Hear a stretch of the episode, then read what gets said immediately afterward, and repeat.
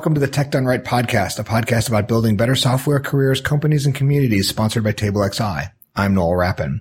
If you like the podcast and would like to encourage us to continue, please follow us on Twitter at tech underscore done underscore right and leave a review on iTunes. iTunes reviews really do help new listeners find our show. Thanks. Today on Tech Done Right, we're talking about technical conferences, speaking, diversity and inclusion, and callback women. We have two guests. First, we have Carina Zona. Carina, would you like to introduce yourself? Hi, yeah. Well, I'm a longtime developer. I'm also a, an advocate within the tech community, and my side gig is being a certified sex educator. I'm also the founder of Callback Women with a mission to radically increase gender diversity at the podium of professional programmers conferences. And that's the thing I most want to talk about today if we can. Sure. And we also have Mark Yoon. Mark, could you introduce yourself? Hi, I'm a developer and the director of talent at TableXI. I'm an occasional conference speaker and I'm very interested in diversity and inclusion in the tech industry. So, Carina, you want to talk about Callback Women, which is your organization. You want to tell us what it is and how it came to be? Yeah. So, as I mentioned, there there's a very specific mission, and uh, it was narrowed down in part because I believe there are a number of things that really benefit speakers. And if you're going to be doing a lot of free labor as a speaker, which you are, the payback at minimum should be that, for instance, you've got a really good experience of a hallway track that is networking, that you're able to focus on exactly what's relevant to your career rather than something that's just generally tech. So that's where the, the mission got narrowed down to uh, the podium of professional programmers conferences so that it's in person at conferences that are very specifically related to our niche in the industry. So how do we find callback women and what does it actually do? So the main way to find callback women is on Twitter. It is at callback women. There's also a website which has more background information and links to a lot of resources, and that's callbackwomen.com. So the project started over four years ago. Uh, it was launched in February of 2013, but really had its genesis the year prior. I was interested in becoming a conference speaker and then took that first step, got an abstract accepted. And there were a number of women in the community who basically stepped up and said, I will help you do this. I have done this. I know how to do it well and I will help you get through this first experience, you know, successfully. And that was, I think, really important because having someone to even just validate that you're going to be fine at this and also point me at specific conferences and say, this is one that's going to be really relevant for you, where what you have to say is going to be something that they'll value and want to hear um, especially since I do pretty offbeat topics. I don't show a lot of code demos. I'm much more bigger picture than that. So were people helping you at the stage where you were trying to get to the conference podium in the first place and then also helping you once you had been selected or uh, one more than the other? So originally it started on the DevChix mailing list that has hundreds, if not thousands of members. And there were people just periodically putting out hey, this conference has an open CFP or that conference has a CFP. Often it was coming from someone who was themselves an organizer. So it was, it was very few of those announcements. But when you did see them, it was easy to see, okay, if this organizer is a woman who's saying, I really want to hear from you as a generic whole you, then it made it easier to take that step of, okay, well, I'll try putting in a proposal. Let's see how that goes. And that was part of where I came from is that Sarah Mei was one of the people putting out one of those emails. And she said, as someone who's been on the program committee, as someone who knows the organizers well, I'm telling all of you, we really want to hear from you. And if someone here gets selected, I will work with you to make sure that, you know, all that syncs up well, that you have a good time and that they hear something valuable from you. So that made it a lot easier. Several of us did apply because of Sarah's advocacy. Two of us were accepted directly because of her uh, help us. I mean, she wasn't helping on the conference side, but once we were selected, she was, you know, answering every question we had, which we had many, and generally being a confidence builder. And then Sandi Metz uh, is also a very accomplished speaker. Even then, she was, I believe, doing quite a few keynotes and was about to publish her book, POODR. And she likewise stepped up, not just to the few of us who had applied to GoGaRuCo, which was where my first talk was, but in general, uh, I want to see more women at the podium. I'm tired of being the only woman. Uh, Sarah was as well. Um, oftentimes, it's not just the only woman at the podium, but one of less than 10 women in the audience. And so their, their assistance was in some ways, you could argue selfish. It was, I want more people to be there. Yeah. I want more women yeah. to be there. I will do what helps to make that an audience that's more relatable to me. Do you remember what kind of questions you had as a first time speaker that you were trying to get answered that that were particularly valuable? Oh, my questions were so naive because I'd never even been to a tech conference. In fact, I learned a lot of stuff on day one of the conference, and thankfully my talk was on day two. But most of my questions, I think, were more logistical because I didn't know yet to ask questions about sort of the culture of the conference. And because I didn't know many of the speakers on the roster, I didn't know enough to actually be all that intimidated by them until I saw them on stage and went, wow, they're at a whole other level than what I just prepared for. And I sure. went back that night and I spent the whole night just rewriting my talk to try to step up at least closer to their level because I was just learning as and sort of seat of my pants. But there were a number of us who had had talks accepted at other places who were helping each other through that summer. I'd been accepted in the spring and the talk was in, I think, September and so people like Kerri Miller and Nell Shamrell, all three of us were developing our talks at the same time for different conferences. And so we were getting together to help each other out and, and give feedback on draft talks and learning from our own feedback. Oh, that's something to think about. So a lot of our questions were less directed at Sandi and Sarah as they were at discovering what kind of questions we would have at all. Carina, I think you said something really important there, which is that it was an invitation. And I've always had like a commitment to help people who ask for it. And Noel did the same for me. But I think if we're trying to get uh, more representation at the podium from folks who are underrepresented, they may actually need that, that extra invitation. Uh, we want to hear your voice. You're important. Please consider speaking, not just if you're speaking, you know, we can help you with that. Yeah, both are really valuable. And this applies not just to new speakers, but even very experienced ones. I still, I get a lot of invitations at this point to speak, but I also periodically get invitations to, we would really love to see a proposal from you, you know, mm-hmm. and that's sometimes that's meant to be me specifically. And sometimes that's, we have a whole list of people that we're reaching out to because it would be really exciting if we got, you know, some subset of those people to put in proposals. So all of those types of outreach, each of them is a separate thing that's contributing value to bringing people into the pool, both inexperienced speakers and experienced speakers. There's a big difference between knowing potentially I'd be interested in speaking at a conference and I know definitely I would be very welcome and, you know, they would be excited to have me and I would be excited to be there that's something I'm going to prioritize when I'm choosing out of hundreds of conferences that theoretically I could propose to. You know, I'm honing that down to a handful all year. And that kind of outreach is certainly something that makes me take it much more seriously and look closer.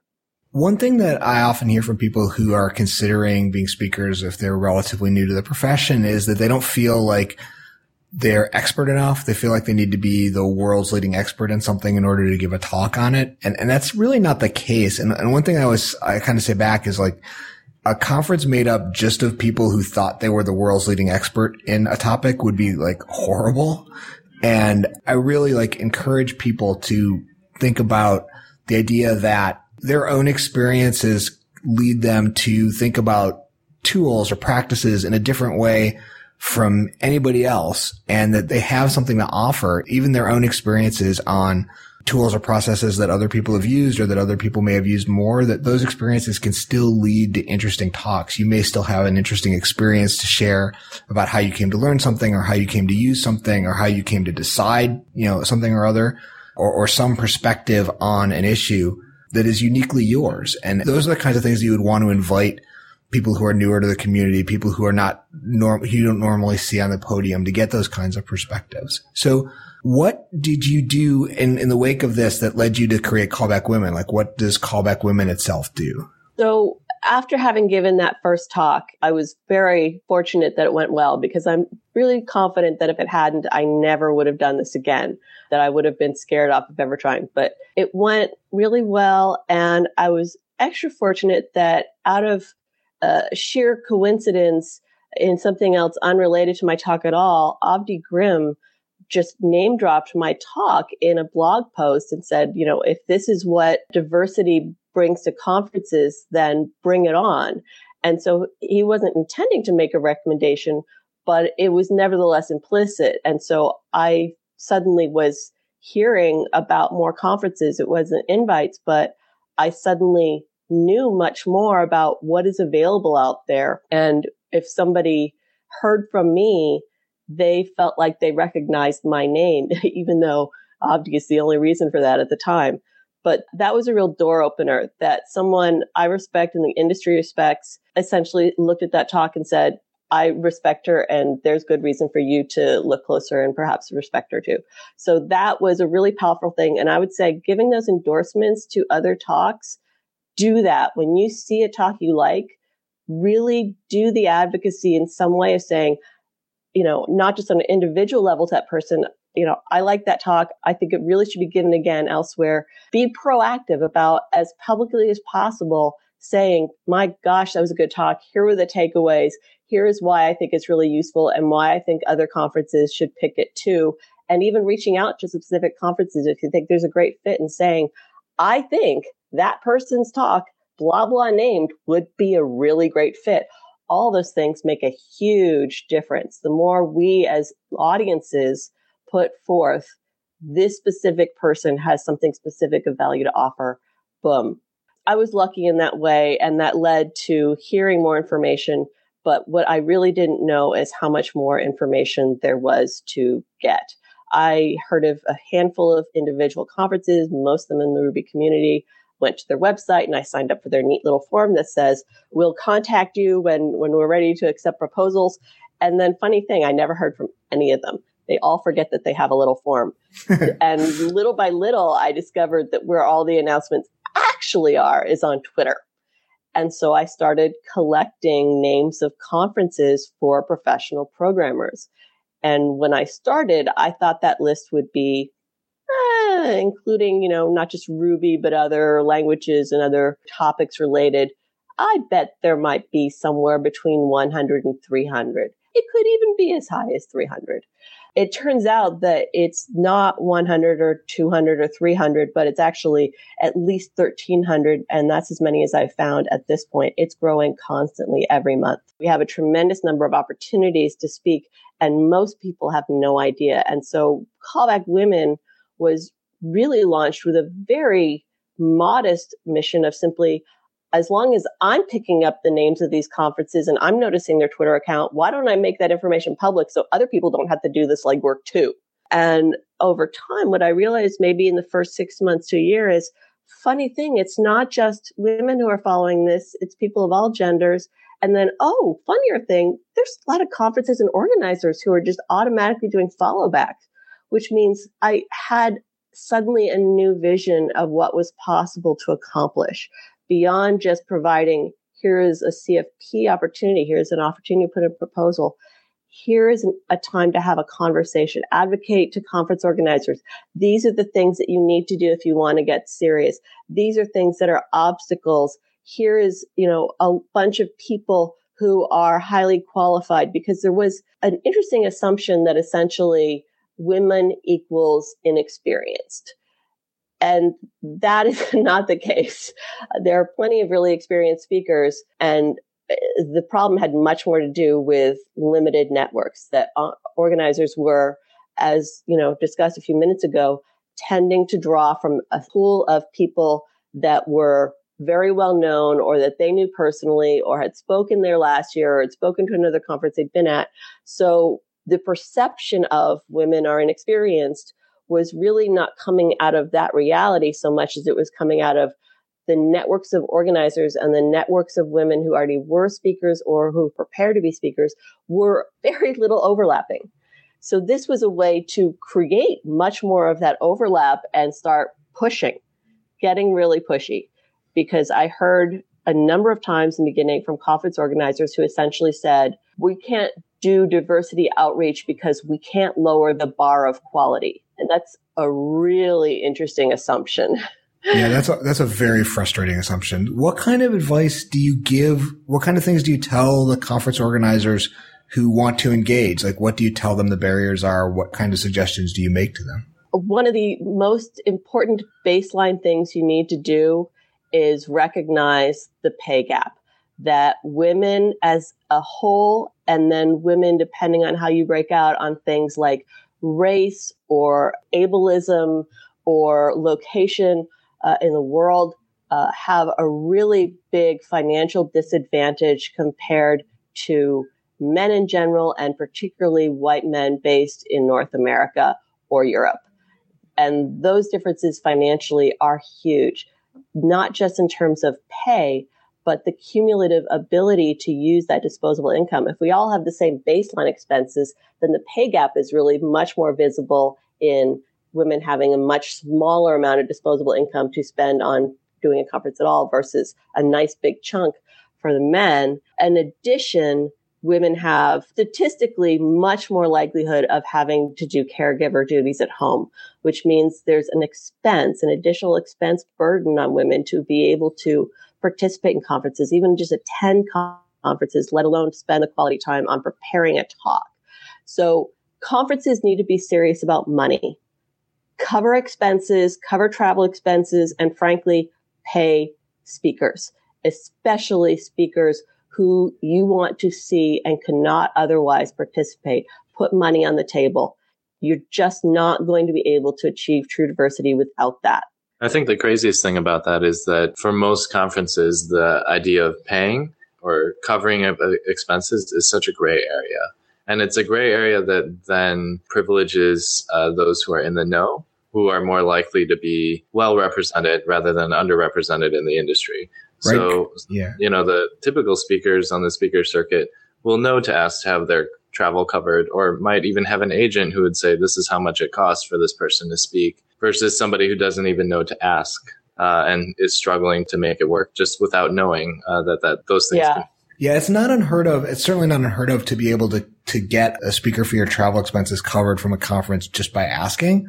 It's also not unheard of for the conference to react poorly to that question as well. So you can. When you asked earlier, what were some of the questions that I asked? A lot of them I didn't know. And that was one of them where people like Estelle Weyl said, you can ask. And I thought, many of us thought, if you ask, essentially, it will be insulting to organizers and they'll decide to withdraw the invitation to speak in the first place because you'll have been so terrible to be, you know, pushing for, for expenses for your, your flight or, or your room. And she was really saying, no, and if there's ever a conference that does that, they're jerks. You don't want to speak at that conference. It's great that you know that before you waste so much time and money on it. That's what I was going to say. They're definitely telling you something if they react poorly to that suggestion. Yeah. And the fact is, I've never had a conference respond poorly, and I always have to ask. I'm not in a position to do this otherwise. There have been a handful that said, We're so sorry, but we simply can't. In which case I've said, You know, I totally appreciate that. I understand. And sadly, I won't be able to speak, you know, maybe a different year, please do invite me when it's more viable for both of us. Mm-hmm. Another big thing is that for a lot of people, if you're working in Silicon Valley or New York or one of the other major tech centers for a large company, those companies often will provide all the expenses for the speaker and the speaker is doing that work on company time anyway. So they're being well compensated without having to ask a conference for anything. And a lot of times conferences, especially at the beginning, Callback Women, had been operating under a premise that all speakers essentially are getting paid through their, their employer, that there's no need to be adding to the wealth that programmers already make. And that's making some interesting assumptions because not all programmers are in fact making a fantastic living. It is overall generally a high ranked income, but there's even across the US a lot of regions where it's an income that's far more modest. That is a fraction of what you make in Silicon Valley. And then if you expand that globally, there's whole countries where, you know, what a Silicon Valley programmer makes in a week is most of a year's income for that person. And so the disproportionate expenses just cannot be in any way overcome until we overcome our assumptions about everyone has the same financial ability and the same access. It's just not true. I, have had that come up in my own world in self-publishing books where somebody from a country where it's one of the reasons why I, my self-published books tend to be relatively cheap is because every now and then I hear from somebody who does not live in the U.S. and does not make a U.S. programmer's income and for whom even the 25 or $50 of a book is a prohibitive expense. And I really struggle sometimes with, with how to manage that. A, it's a really complicated issue. It is. Another thing that can be difficult for programmers coming from outside of the US, Europe, and parts of Asia is visa suspicion. That a lot of Border Patrol at a number of first world countries assume that anyone coming into their country from the developing world has an agenda to actually overstay their visa. And it's very hard for those people to be able to overcome that assumption that essentially there is no possible way that you could be a genuine expert in the field enough to be coming just to give a talk and then go home to a country that you actually like living in. So that bias means that it's not just reaching out to speakers is a thing that you need to do, but also recognize that there's distinctive barriers that are geographical, purely geographical. With our conferences mostly focused on presence in the US and Europe by far, it means that it's a much greater expense to come from, say, Brazil as opposed to from Montreal if we don't recognize that these are inherently really different. If you want genuine diversity, not just gender diversity, you got to be able to look at the big picture and say there are different burdens on different people. Approach that burden with individualized, realistic support. Not just say, for instance, across the board, okay, well, we provide $500 for speaker expenses and you figure out how to cover that on your own.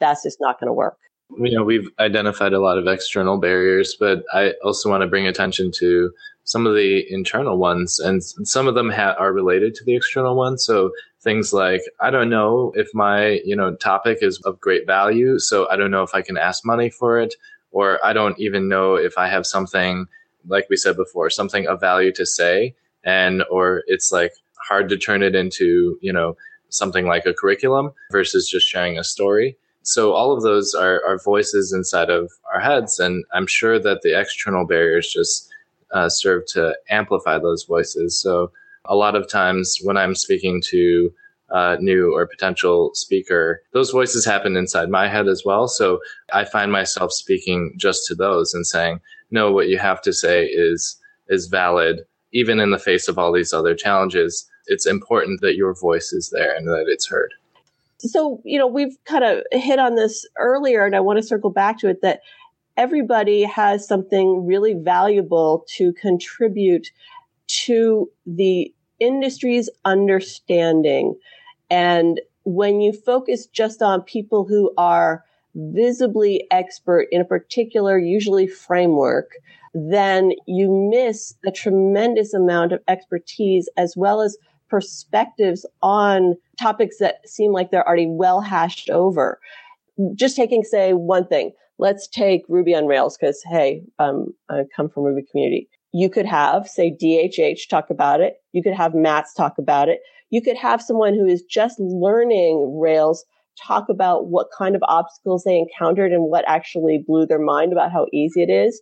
That person can also be someone who's talking about, say, for instance, their local user group working together to work through individual problems and what things they learned through that process. You can have someone who is a junior level talking about learning about how you scale a Rails app or learning about the process of testing. And now they've learned that here are a bunch of fresh things, perspective that's not limited to text about what they've learned what they know specifically about RSpec, for instance, or cucumber rather than generic knowledge. Each of us has at different levels something really valuable to contribute, even when it's on a single subject. I, I have this whole kind of list of prompts that I suggest to people, and, and, a lot of them are things like, you know, what was the last thing you spent two hours looking up and researching? You know, you can save somebody that two hours. What's the last thing that you started doing? You know, why did you decide to start doing it? What's the last thing you stopped doing? Why did you decide to stop doing that? None of those are things that you need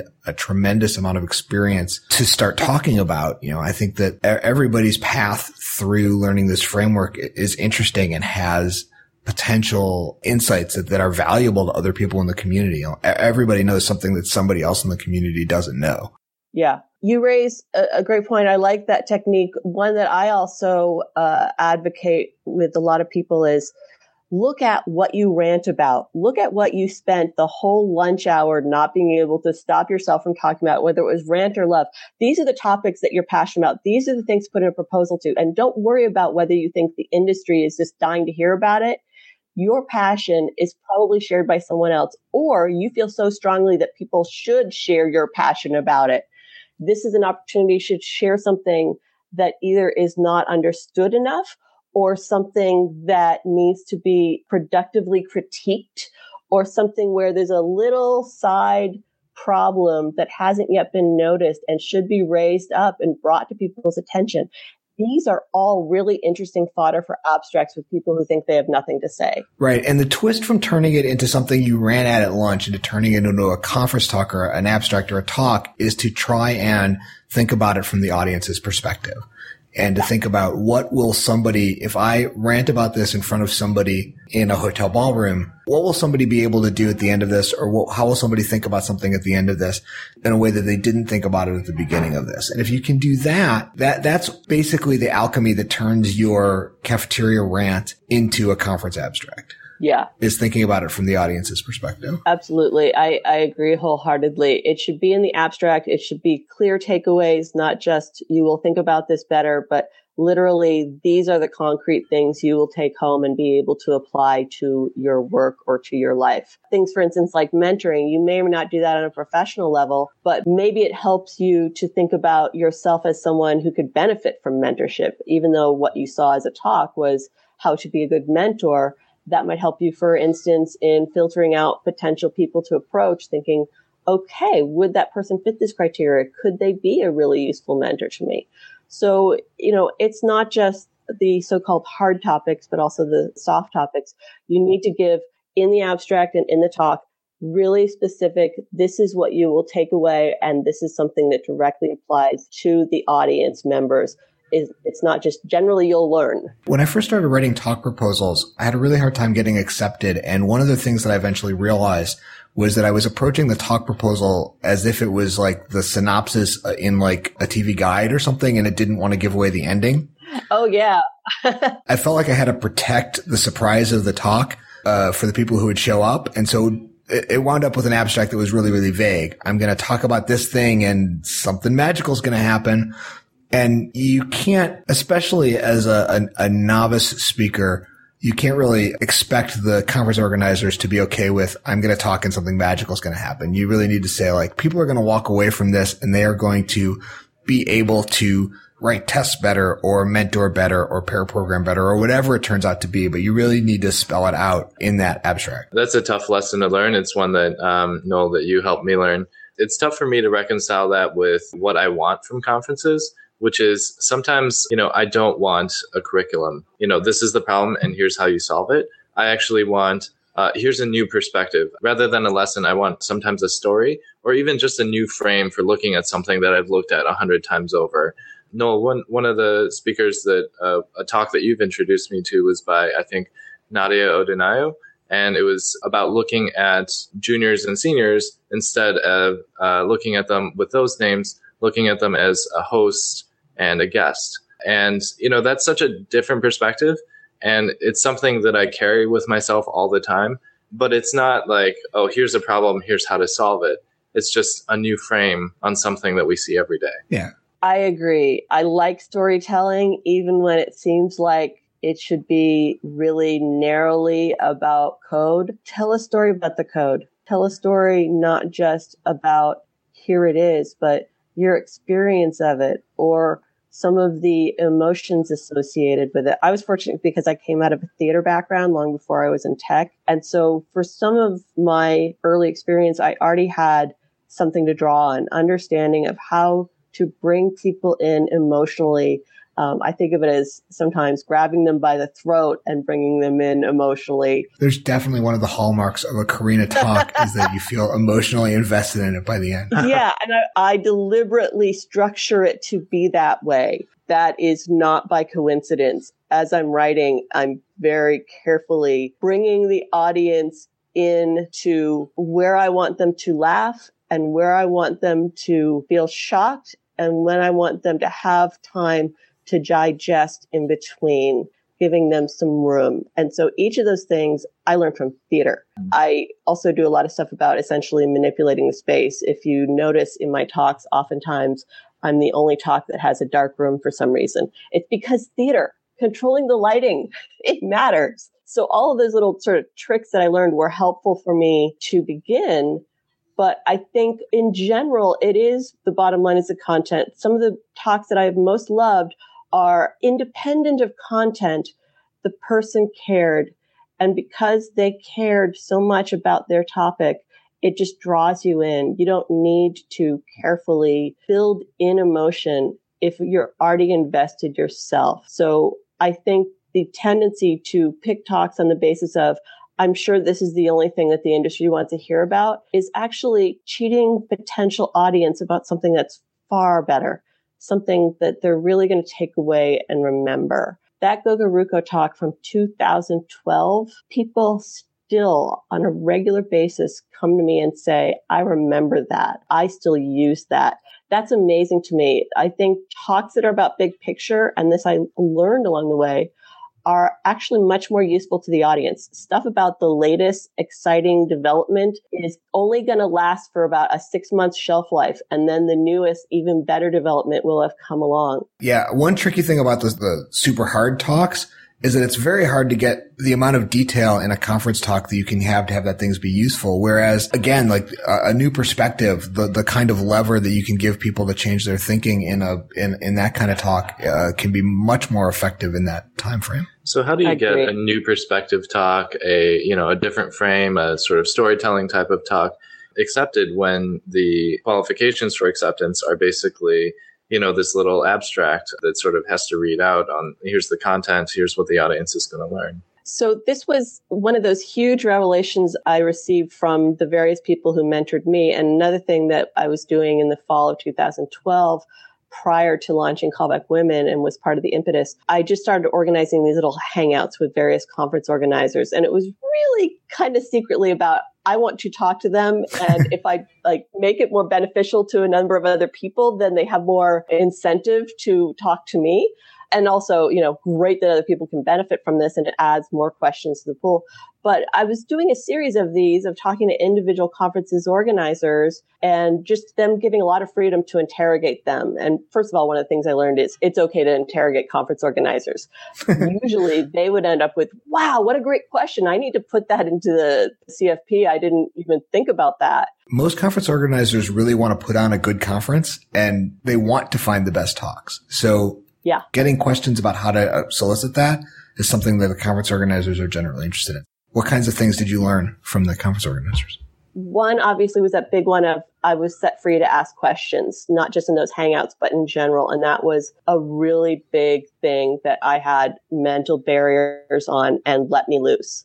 Another was an interesting talk I had with an organizer of Fluent. You know, it was a JavaScript focused conference. It's since kind of broadened its scope.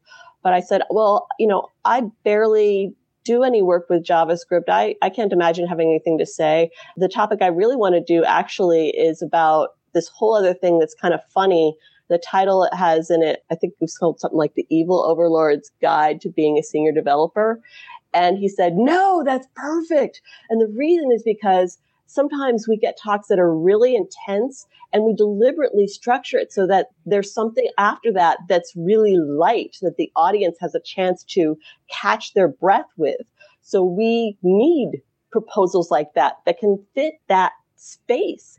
So I think that was a revelation for me of if you assume that something is wildly off topic for the conference, it might be the most on topic thing of all. It might be something that excites them because they've never seen any other proposal like this and they like how it can fill a niche. To Mark's original question about how you get a big picture, that kind of lever talk accepted, like Carina, have you done Ruby Central acceptance for the Ruby Central conferences? I got turned down on a couple and then I got invited to give a keynote. So go figure.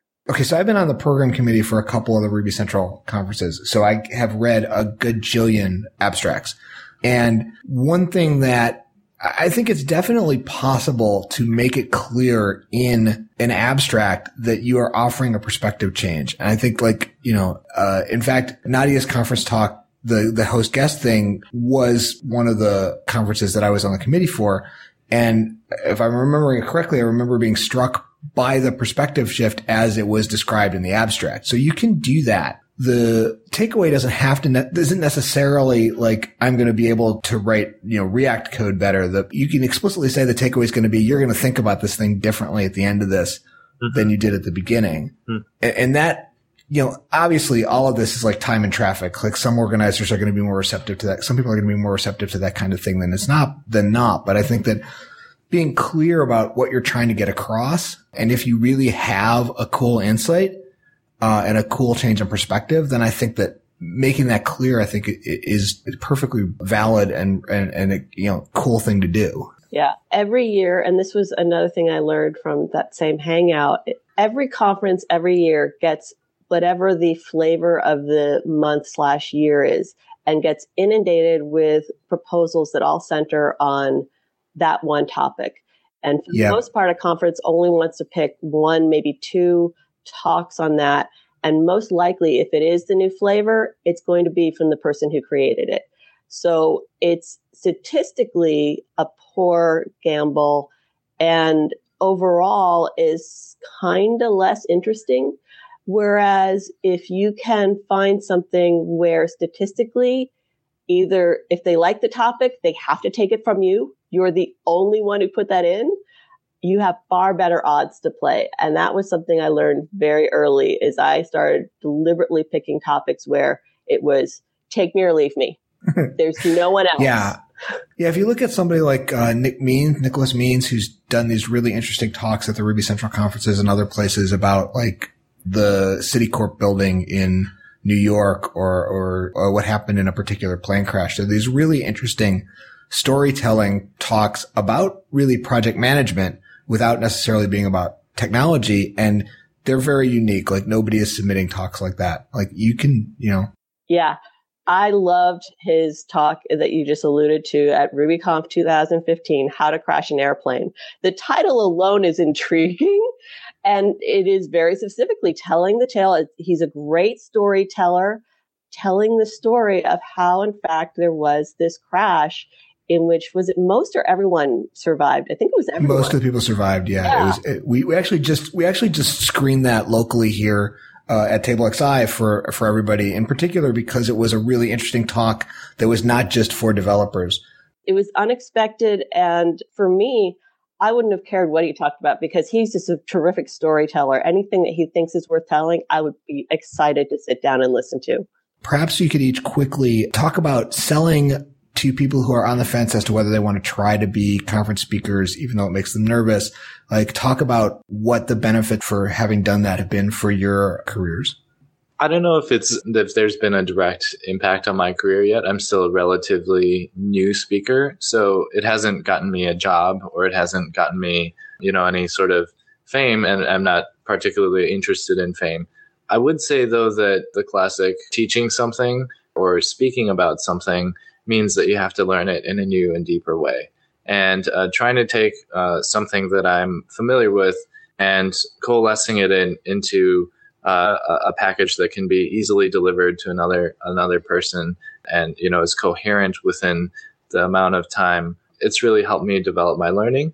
it, I, I, would say it's also helped me develop in confidence. Once I've had, you know, a, a speaking gig or two, I realized that first of all, that the other speakers are also uh, people, that they also sometimes feel like they don't know what they're doing. And that it's really made me a lot more comfortable just approaching people and talking to them. One of the greatest benefits for me as a, as a speaker is that people come and talk to me.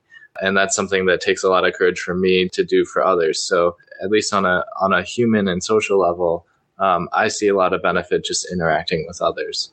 I hear from a number of people who are introverts who say that they actually really love speaking because they don't have to approach anybody. People come to them and what a relief that is socially. You can't see me raising my hand, but I'm raising my hand. yeah. I think particularly introverts can be really surprised by that, think that it's something that only extroverts would want to do, or that as an introvert, you'd probably be absolutely terrified on stage. Anybody can be terrified on stage. One of the biggest phobias in human Uh, nature is of speaking on stage.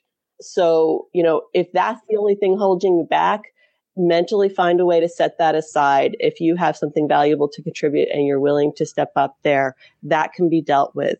And another day I'll tell people how, but yeah. I'm weird in that respect in that I am, especially because I also have a little bit of a theater background, but I have no problem speaking in front of large groups of people and significant problems speaking to one or two people at a time.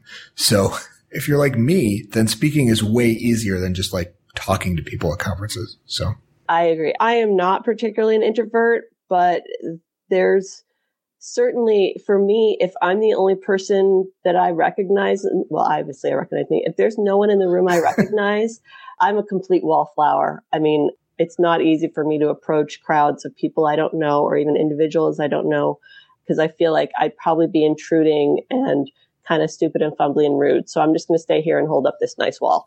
But it just takes one or two people. It makes a huge difference to how extroverted I can become once I have that social relief. Ruby Central has a terrific program, the guides program that does that, that provides someone to just be your individual sort of wingman or wing, wing woman who can break some ice, introduce you to a few people, make it comfortable to interact with others, even if you don't know them, mm-hmm. by feeling okay. Yeah, it's a great program. Is there anything else you guys want to say before we unfortunately have to close this out? Well, I'm interested to see what it's done for Carina's career. for me, the benefits have been huge. I spent at that point a very long time consulting and feeling miserable and not at all respected and just feeling over time like maybe there's good reason for that. I have no value to offer. Why would anyone want to listen to me? And just burned out and ready to completely to leave the industry. I was at a point where I was crying because I was going to have to do this again tomorrow. And speaking was transformative. Finding out, first of all, that my expertise did have value was to more than one person was really affirming and allowed me to go have more things to say. Another really concrete thing for women specifically is that we know this from countless research women are seen as dominating a conversation if they speak more than I think it's around 30% of the time. It's perceived as uh, dominating in more than 50% of the conversation. And so we often get interrupted. We often get shut down. Our ideas are often co-opted by someone else. So what I love about public speaking is you're on stage. You're the only person who's allowed to talk you get to speak without interruption for 10, 20, 40 minutes, whatever it is, and make them hear you. And there's a video recording that proves that it came from you, not the person sitting next to you. That's fantastic. That's really, really useful for your career. It certainly is useful to have some sort of quote unquote brand reputation that's developed over time through your speaking. It's fantastic networking opportunity realistically, because conferences are at minimum providing a free ticket, it makes it a lot more viable to attend a conference if it's as a speaker. So all those things make it possible to benefit from the networking that happens only there or the number of job opportunities that are sitting on a job board for people who are juniors. If you can find a way to attend some of the major conferences, you'll just be stunned to find out how many job opportunities are out there that you just will never otherwise know exist. It has really transformed my career.